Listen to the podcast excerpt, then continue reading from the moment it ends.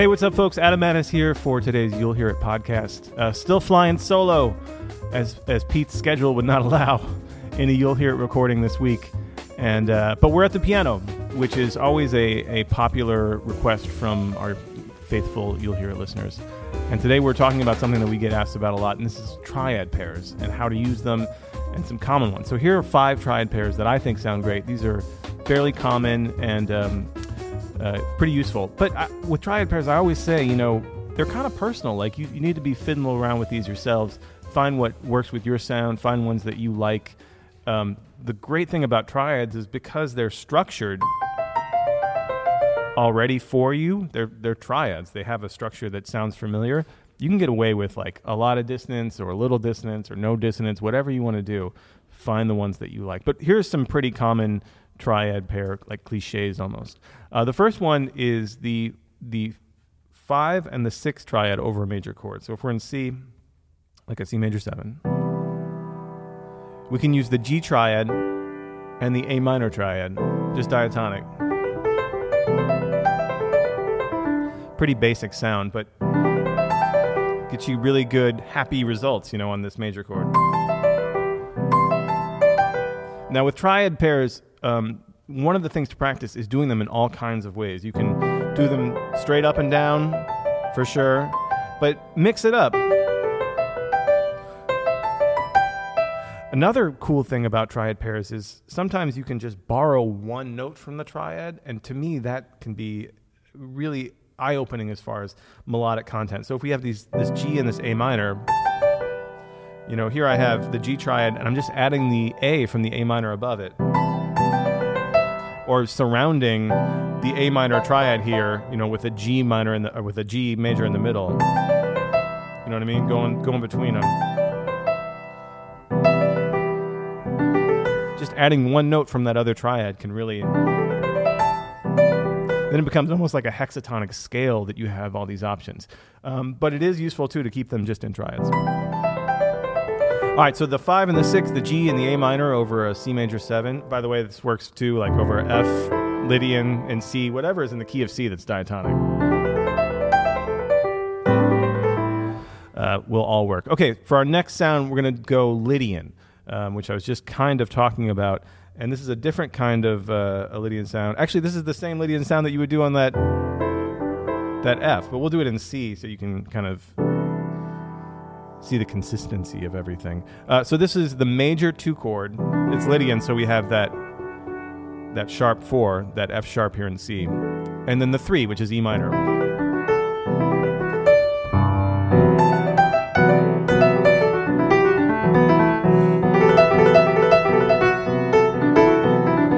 Great sound, really, really useful. Um, number three, that is on a dominant chord, just a straight Mixolydian style dominant, like a C7, no alterations or anything. The flat seven triad and the one triad. You could use this on a sus7 chord.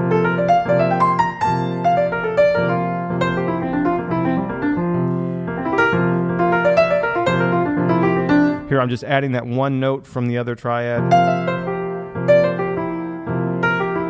Such a great sound. Or just combining them.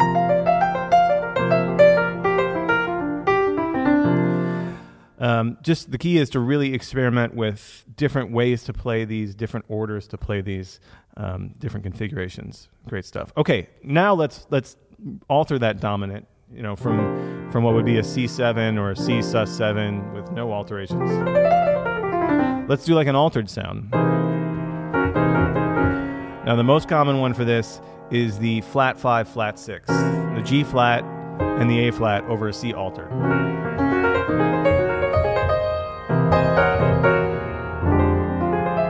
To that F minor sounds so good.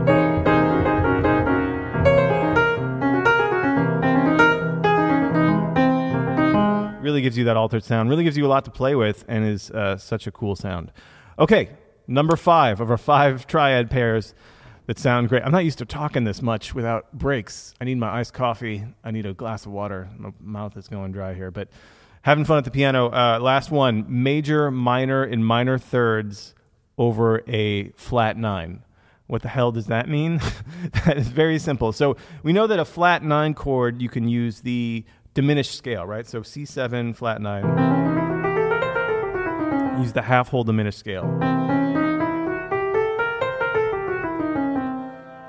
Uh, now, some these and, and the, the funny thing about this last one is these aren't even triads. These are kind of a mixture of one chord. So for this we can use four different major slash minor uh, not triads but but four note shapes. Uh, we can start with c major and minor. So it has the major third and the minor third. Right? C e flat e g and then up in minor thirds E flat, major and minor, E flat, G flat, G, B flat. See, we have both major and minor, and then G flat, major and minor. Any inversion. And then A, major and minor. Now, what's cool about this is you can go through these A major minor, G flat major minor, E flat major minor, C major minor seamlessly.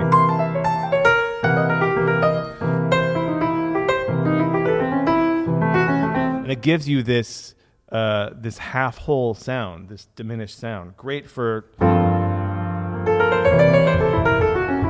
mean, isn't that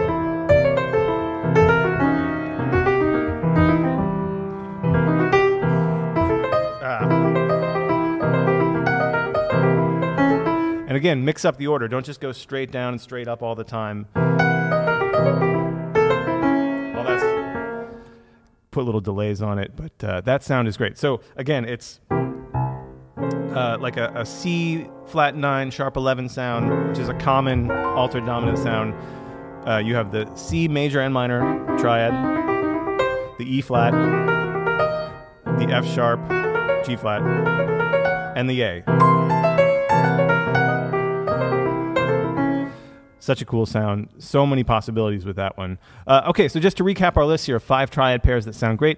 Number one, we have the 5 6 over a major. Uh, number two, we have the 2 and the 3, the major 2 and the 3 over a Lydian. It's D and E minor over a C. Uh, number three, we have the flat 7 and the 1 over a dominant chord.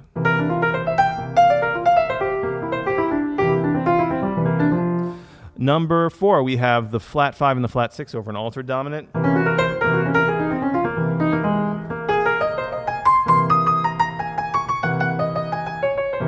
And number seven, we have the major, minor, both at the same time triad in thirds, in minor thirds, uh, for a flat nine sound, starting on the root of the flat nine not starting on, but one of them. That sequence.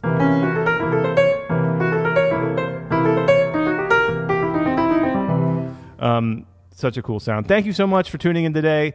Uh, still flying solo tomorrow, but we're going to be talking about Barry Harris's uh, sixth diminished scale. So stay tuned for that. Go to you'llhear.com and uh, ask us a question. You can leave us a recommendation for future episodes. You can buy yourself some You'll Hear It swag. You can leave us a voicemail. You can leave us a great seven star glowing review.